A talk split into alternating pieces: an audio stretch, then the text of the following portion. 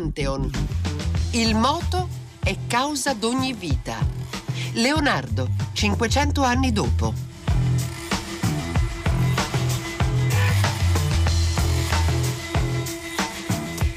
Benvenuti a Pantheon da Rossella Panarese, questa è la terza puntata del ciclo che stiamo dedicando a Leonardo da Vinci. Il 2019 celebra i 500 anni dalla sua morte avvenuta in Francia il 2 maggio del 1519.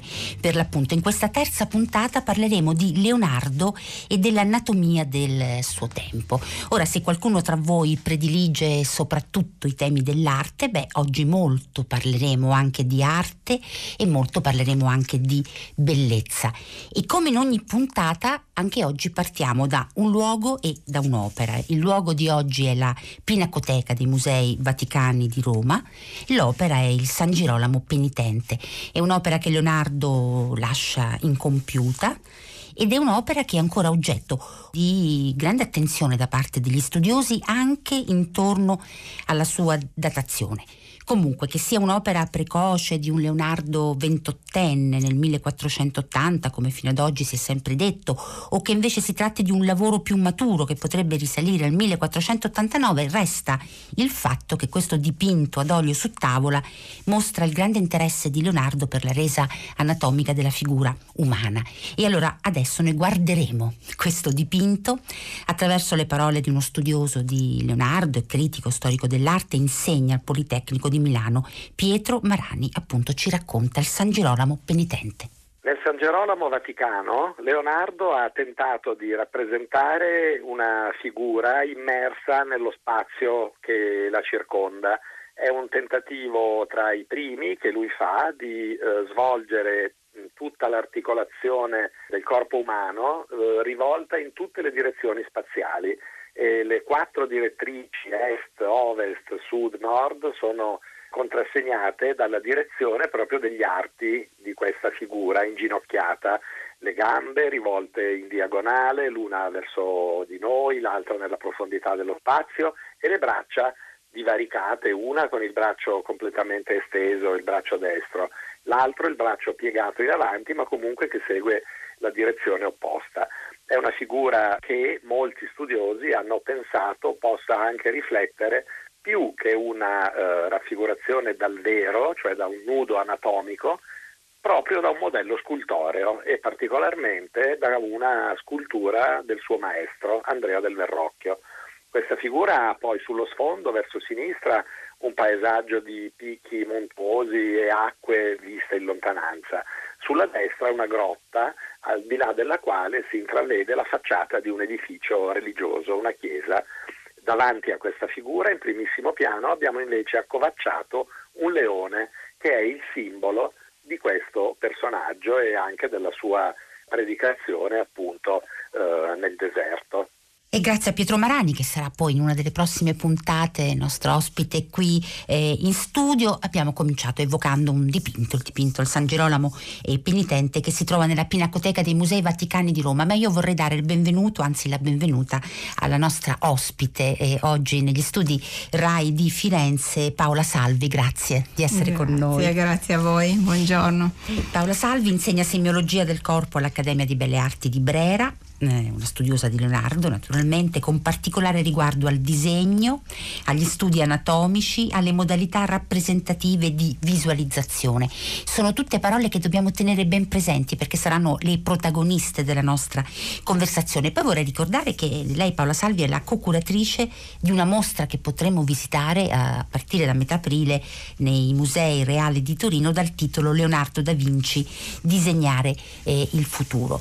Paola Salvi, noi noi ci siamo sentite naturalmente per preparare questa conversazione e lei, insomma, parlando di Leonardo e del suo forte interesse per l'anatomia, mi ha dato un consiglio, quello di non mettere al centro di questa puntata il Leonardo chino sul tavolo delle dissezioni anatomiche, cosa che lui ha fatto naturalmente, ma piuttosto di, di lasciare ferma e centrale la figura dell'artista anche nei suoi studi anatomici. Perché? Beh, io credo che Leonardo scienziato in senso generale è Leonardo artista.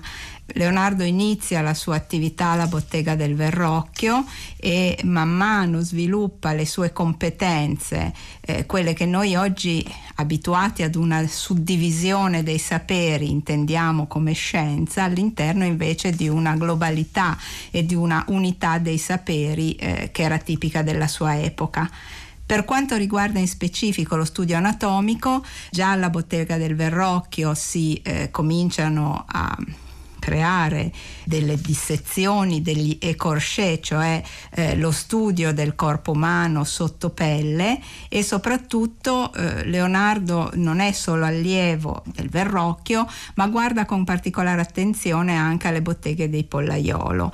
E noi sappiamo che Pollaiolo, eh, Antonio Pollaiolo, del Pollaiolo è stato indicato da Vasari come uno dei primi eh, autori artisti che guardarono, dice Vasari, gli ignudi più moderni internamente che fatto non avevano gli altri maestri e dice anche che scorticò molti uomini per vedere l'anatomia lor sotto. Quindi dobbiamo collocare Leonardo in questa temperie, in questo interesse approfondito eh, verso lo studio dell'anatomia. La differenza mh, sostanziale forse tra questo contesto e quello che farà Leonardo sta proprio nel movimento. Eh, Leonardo non si accontenta di una rappresentazione dell'esterno, cioè di una corretta rappresentazione morfologica della struttura del corpo, ma cerca il moto, anche il più flebile, anche una vibrazione, diciamo, del, eh, del corpo attraverso uno sguardo che parte dall'interno e che parte quindi dall'anatomia come funzionamento del corpo. Quindi anche nel caso di questa puntata il titolo che Paolo Conte ha scelto per questo Perfetto. ciclo eh, funziona molto bene, il moto e causa di ogni vita, naturalmente sono parole eh, di, di, di, Leonardo. Ecco, e a proposito di quel guardare più modernamente di cui parla eh, il, il Vasari, come si svolgevano in quegli anni gli studi ufficiali di anatomia? Anatomia che naturalmente avvenivano nelle università e, ne, e, negli ospedali, in modo proprio da segnare un po', da capire un po' come invece studiava l'anatomia Leonardo e, e lo scopo che si dava, come lei ci ha già anticipato. Ecco, questo è un elemento fondamentale per capire non solo il tipo di uh, studi che farà Leonardo, ma anche il tipo di studi che facevano gli artisti.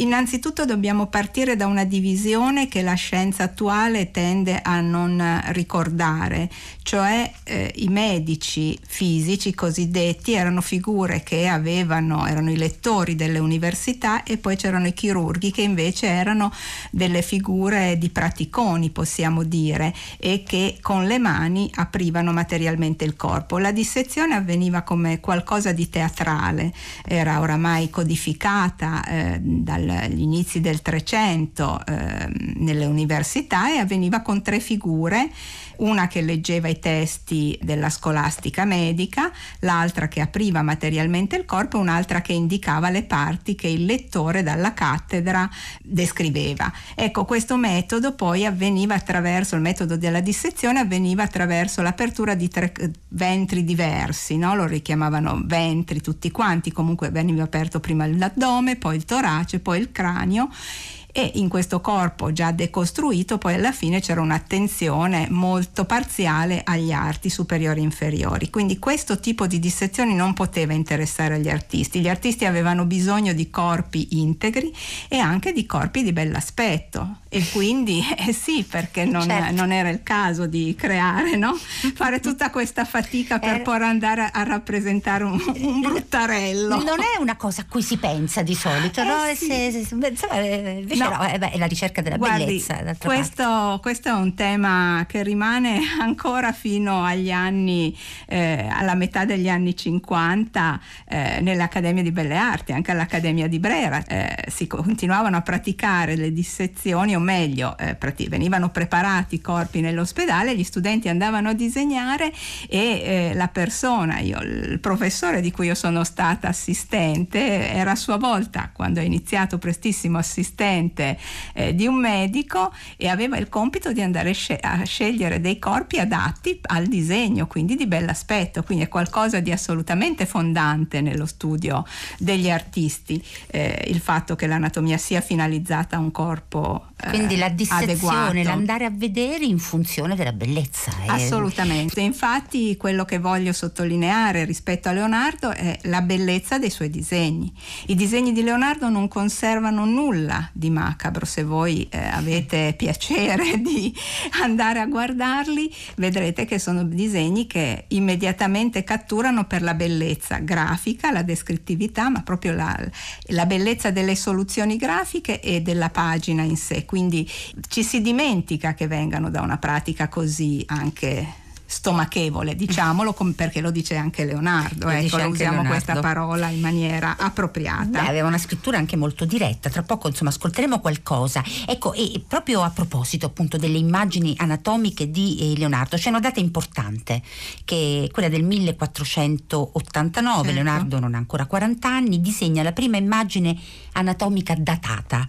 È il disegno di un cranio ed è la prima di numerose eh, immagini, mm, descrizioni anatomiche e umane. Ecco, quanti sono questi disegni, cosa rappresentano e dove oggi si possono vedere?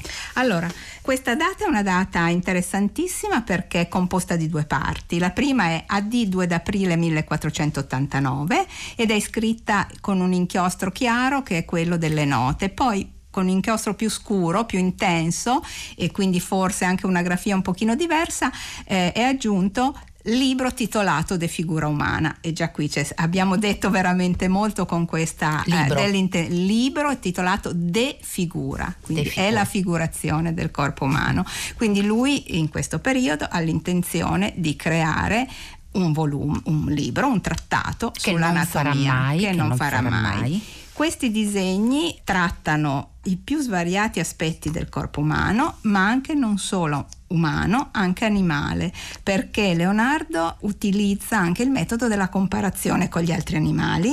Utilizza i metodi propri degli artisti per indagare il corpo, quindi anche le proporzioni. Lui eh, proprio nella serie dedicata ai crani, di, datata 1489 appunto, eh, realizza delle, dis- eh, delle sezioni craniche riportando gli stessi eh, parametri proporzionali che usa per il volto dall'esterno all'interno del cranio, quindi eh, stabilisce una relazione.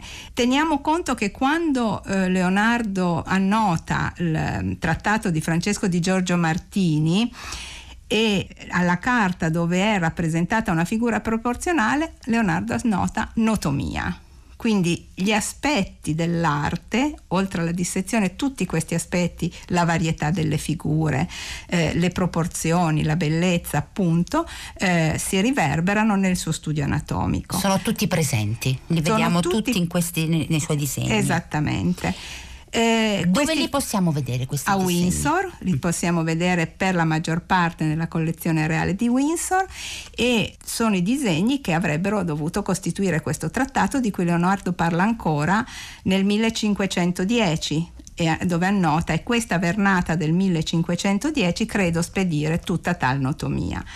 Leonardo non farà mai questo trattato, appunto, e c'è una frase, addirittura c'è una lettura eh, quasi commovente no, del suo lavoro, dove prega i posteri di non utilizzare le stampe in legno per fare, cioè le- la xilografia, per realizzare i suoi disegni. Quindi lui è consapevole che non- forse non arriverà anche perché si rende conto della finezza del lavoro che lui ha compiuto e probabilmente dell'inadeguatezza tecnica ancora dei mezzi di riproduzione di stampa. Quindi questi disegni poi a un certo punto fanno il corso che hanno fatto tutte eh, le opere di Leonardo. di Leonardo che non ha mai pubblicato appunto Certo. quindi e di questo poi torniamo a parlare invece a proposito della lingua di Leonardo eh, noi adesso ascolteremo una, una lettura eh, insieme nella voce di eh, Graziano Piazza e poi la commentiamo Paola Salvi Grazie. O scrittore, con quali lettere scriverai tu con tal perfezione la intera figurazione, qual fa qui il disegno? Il quale tu, per non avere notizia, scrivi confuso e lasci poca cognizione delle vere figure delle cose, la quale tu, ingannandoti, ti fai credere poter soddisfare appieno all'uditore, avendo a parlare di figurazione di qualunque cosa corporea circondato da superficie.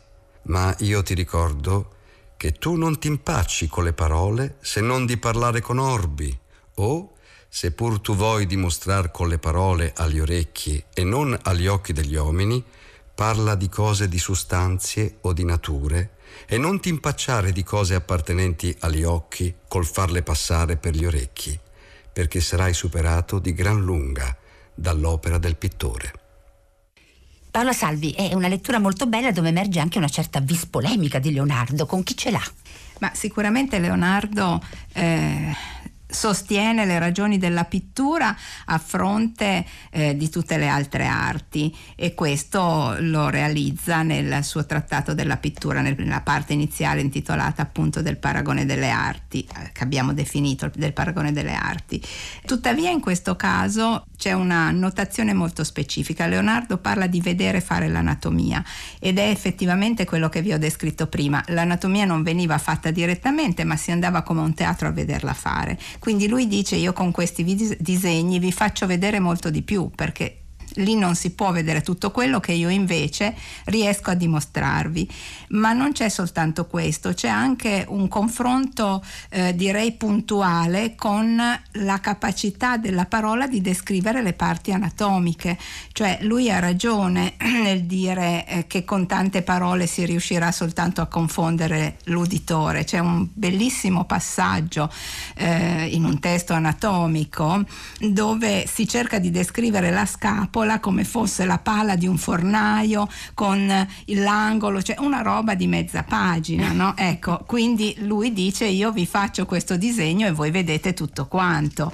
Quindi questo è anche un aspetto reale, ma eh, in questo aspetto reale eh, molto semplice per noi esiste anche un po' la sua rivoluzione, cioè quella del vedere come capacità di conoscere prima capire, conoscere e capire e poi restituire di nuovo facendo vedere attraverso i disegni e quindi di promuovere la conoscenza. E credo sia molto importante questo testo in questa chiave. Ecco la visualizzazione che è una delle cose di cui lei si occupa come sì. studiosa di Leonardo ed è un tema cruciale. Ecco noi nella prima puntata eh, Marino Sinibaldi ha incontrato lo storico Marco Beretta e hanno parlato anche della eh, visualizzazione come un aspetto appunto cruciale eh, in Leonardo e, e anche come come un aspetto che anticipa un tema centrale nella scienza contemporanea. Ci ha raccontato Beretta che gli appunti nei codici vengono approfonditi attraverso i suoi disegni, come lei stessa ci ha detto, e Leonardo diventa un po' un antesignano della scienza moderna proprio per il ruolo delle arti visive. Beh, e questo è, è cruciale anche nell'anatomia, nei disegni anatomici, quindi questa visualizzazione che è quasi creare un modello di conoscenza. Assolutamente. Lui infatti giunge a una conclusione e dice dice ha dunque necessario figurare e descrivere. Non solo, c'è anche un altro aspetto molto importante. Leonardo scrive vari ordini del libro che appunto voleva, voleva, preparare. I più importanti sono uno nel 1489 dove descrive tutte le materie che lui avrebbe affrontato, che è ancora molto formato sui testi diciamo del suo periodo, del, del periodo anche medievale, e eh, in questa descrizione di argomenti, in questo indice di argomenti prevale la parola descrivere su figurare.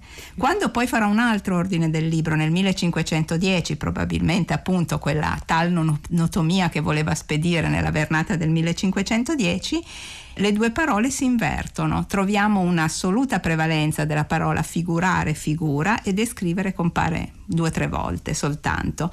Quindi eh, lui ha sviluppato anche una coscienza. Io credo che non sia soltanto una questione eh, di capacità di entrare in rapporto con l'anatomia da un punto di vista visivo in quanto lui è un artista, ma ne vede esattamente da scienziato, in questo caso lo possiamo dire, il potere dirompente eh, e conoscitivo.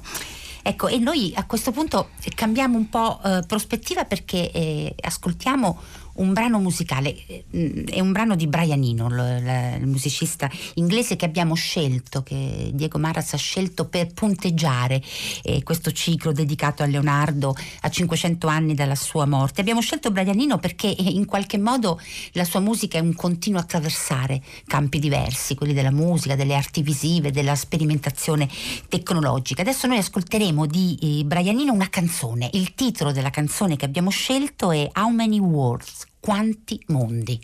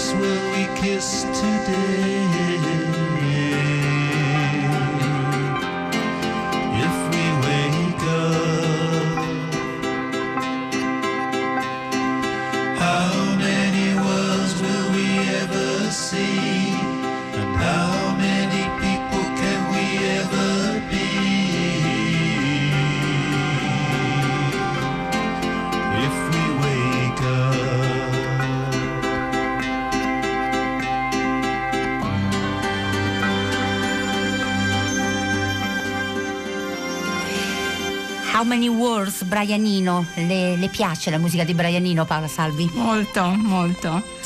Che punteggerà, continuerà a punteggiare le nostre puntate su Leonardo qui a Pantheon e anche sul sito Rai Play Radio dove trovate tutte le puntate anche per poterle scaricare eh, in podcast. Allora, Paola Salvi, eh, torniamo un po' alla storia dell'anatomia eh, parlando appunto dell'interesse di Leonardo e degli studi di Leonardo sull'anatomia umana. 24 anni dopo la morte di Leonardo, nel 1543, il fiammingo Andrea Vesalio pubblica De Humani Corporis Fabrica, è l'opera che fonda la moderna eh, anatomia. Ecco, Leonardo anticipa questo momento di svolta negli studi eh, anatomici e a quali difficoltà e anche forse divieti andavano incontro queste ricerche? Beh, eh, sicuramente lui lo anticipa proprio per le ragioni che abbiamo detto fino adesso. Leonardo le rappresenta il corpo umano in una maniera nuova, unica. Dobbiamo tener conto che si passa da delle visualizzazioni a eh, rana, venivano chiamate, non è una battuta, cioè delle piccole figure eh, in una posizione con, quattro, con i quattro arti che messi come sembrano una rana con delle descrizioni molto sintetiche questa enorme capacità di far vedere il corpo da tutte le parti, in tutti i modi e lui si inventa un mucchio di sistemi, di metodi, la fenestrazione dei muscoli, muscoli fatti a filo eh, per vedere come sono sovrapposti eh, e soprattutto la ricostruzione del corpo partendo dalle ossa e mettendo grado a grado. Questa è una teoria che viene ancora da Alberti. Alberti è stato molto importante nella, nella, nella sua formazione e quindi nel fare questo istituisce dei metodi di visualizzazione, di nuovo uso questa parola, che noi utilizziamo e ritroviamo ancora adesso. Ecco, proprio in questo andare a vedere, allora Galileo Galilei, con cui inizia la scienza moderna, naturalmente che nasce più di un secolo dopo Leonardo, Leonardo non lo cita mai, no? Però possiamo dire che in entrambi agisce questa medesima inclinazione, l'andare a vedere e vedere cose che altri non vedevano, come è accaduto in modo straordinario e magistrale con le osservazioni astronomiche di Galileo e anche Leonardo, quindi vuole vedere e va a vedere cosa c'è sotto pelle e non si affida alla tradizione, anche lui è un outsider. Ecco, vedere è proprio un elemento che caratterizza in modo rivoluzionario la modernità. Dice Leonardo, parlando dell'occhio che ha studiato con grande attenzione, questo organo che tanto bene fa il suo ufficio, trovo per infiniti autori essere descritto in un modo, trovo per esperienza essere in un altro. E in questo credo che sì. Non, non si censura Leonardo, bisogna No, dire che ha un linguaggio no, molto diretto. Molto ecco. diretto. Ecco, io avevo ho creato un circuito no? Eh, rispetto a questo elemento eh, del vedere, cioè la realtà, eh, l'occhio, la mente, cioè la realtà, esiste la realtà, l'occhio la vede, la mente elabora questa realtà realtà e eh, nel caso di Leonardo eh, l'elaborazione va avanti con la grande capacità della pittura, del disegno e a quel punto quello che lui ha elaborato diventa nuovamente fruibile da chi lo guarda nella comunicazione attraverso l'occhio e quindi attraverso poi di nuovo il ritorno alla realtà, cioè c'è questo circuito che sicuramente vale anche per Galileo, il quale comunque non dimentichiamoci che quando vede eh, determinate macchie no, nella Luna sa riconoscerle come mon- montuosità, mon- come rilievi perché conosce la tecnica del chiaroscuro. Certo, conosce, ha una diciamo, formazione anche nel campo appunto della visualizzazione. Esatto. Ecco Paola Salvi, torniamo ai disegni anatomici di Leonardo che eh, abbiamo detto insomma, sono una miniera di informazioni e di anticipazioni anche no? di quello Sì. che poi la scienza eh, successivamente dirà. E come hanno influenzato questi disegni? Lei prima proprio adesso in conclusione possiamo un po' chiudere il cerchio della storia e le vicissitudini di questi disegni, no? Perché non sono diventati un libro. Eh, e poi a un certo punto sono scomparsi. Hanno influenzato la scienza anatomica di quegli anni oppure sono diventati importanti quando sono riemersi? Si tende a dire che è come se non fossero esistiti perché essendo stati chiusi nei cassoni, come si dice di, di Melzi, eh, non hanno influenzato quello che è accaduto. Questo però non è eh, assolutamente così vero perché eh, molte delle soluzioni rappresentative si ritrovano e si trovano anche delle copie e quindi questi disegni sono stati visti, certo non essendo un libro non hanno avuto l'influenza che potevano avere. È innegabile che certe modalità con, che lui ha utilizzato per rappresentare il corpo si usano ancora oggi, ad esempio la rappresentazione a sartie dei muscoli del collo, cioè il muscolo trapezio, i muscoli delle docce vertebrali, cioè il sistema praticamente che tiene eh, il capo eretto e a posto sulle spalle, eh, lui lo ha realizzato e ancora oggi nei trattati di fisiologia articolari troviamo quel sistema. Troviamo quella cosa lì. Oppure e... la, la, tomografia computerizzata che taglia trasversalmente. Ah, certo. eh, ecco, noi troviamo dei disegni, oltretutto molto precoci, del 1485 circa, dove l'arto inferiore è tagliato a sette livelli diversi, facendo vedere le logge muscolari tagliate trasversalmente. Ora, questo è assolutamente il principio sia della risonanza magnetica che della TAC. Di tutte le tecniche di imaging che esatto. lo stratificano, ricostruiscono le stratificazioni. Questo è davvero molto interessante. Paola Salvi, io chiuderei questa nostra conversazione, un po' a malincuore devo dire, però la concluderei con una lettura che cade molto bene eh, sul discorso che lei ci sta uh, facendo. Poi le chiederò di commentarla. Ascoltiamolo. Fa prima l'ossa, come dire le braccia, e poni il motore dalla spalla al gomito per tutte le linee. Di poi dal gomito al braccio, di poi dal braccio alla mano e dalla mano alle diti. E nel braccio porrai i motori dei diti che s'aprano, e questi nella loro dimostrazione porrai soli. Nella seconda dimostrazione vestirai questi muscoli degli secondi motori dei diti, e così farai a grado a grado per non confondere. Ma primo poni sopra delle ossa quegli muscoli che con esse ossa si congiungano senza altra confusione d'altri muscoli, e con quelli porrai li nervi e vene che li nutriscano, avendo prima fatto l'albero delle vene e nervi sopra delle semplici ossa. In, in pochi secondi mi, mi commenti queste, queste parole. In pochi secondi è difficilissimo, ma qui c'è Leon Battista Alberti, quando dice, dipignendo il nudo, prima pognan sue ossa e muscoli, quali poi così copriamo con sue carni che non sia difficile intendere dove sotto sia ciascun muscolo. Quindi si ritorna all'inizio, il metodo degli artisti che è il metodo della vita, che è il metodo del dare un corpo ricostruito e l'anatomia e la dissezione, l'entrare dentro per capire e conoscere per poi realizzare un corpo che si muove, che sa avvolgere lo sguardo con la delicatezza e la dolcezza della dama con l'ermellino e con la stessa forza con cui si muove il piccolo animaletto che ha nelle, nelle braccia che eh, rappresentato con una vis e un guizzo che soltanto chi ha indagato l'anatomia e che ha uno sguardo anatomico può riuscire a realizzare. E allora evviva gli artisti e evviva gli scienziati, naturalmente al maschile e al femminile declinati. Io Paola Salvi la ringrazio molto per essere stata nostra ospite. Ricordo che eh, lei insegna semiologia del corpo all'Accademia di Belle Arti di Ibrera, è una studiosa di Leonardo da Vinci naturalmente, ed è stato un piacere averla qui con noi. Si chiude la terza puntata, vi ricordo che tutte le puntate puntate del moto e causa di ogni vita, il ciclo dedicato ai 500 anni dalla morte di Leonardo da Vinci, le trovate su Rai Play Radio e ringrazio eh, Emiliano Trocini per essere stato alla console e averci seguito per la parte eh, tecnica. Rossella Panarese vi ringrazio e vi saluta, buon, eh, buon ascolto di Radio 3. Pantheon. Il moto è causa d'ogni vita. Leonardo, 500 anni dopo. Pantheon è un programma di Federica Barozzi, Paolo Conte, Diego Marras, Marco Motta e Lorenzo Pavolini. Per riascoltarlo radio3.rai.it e RaiPlay Radio.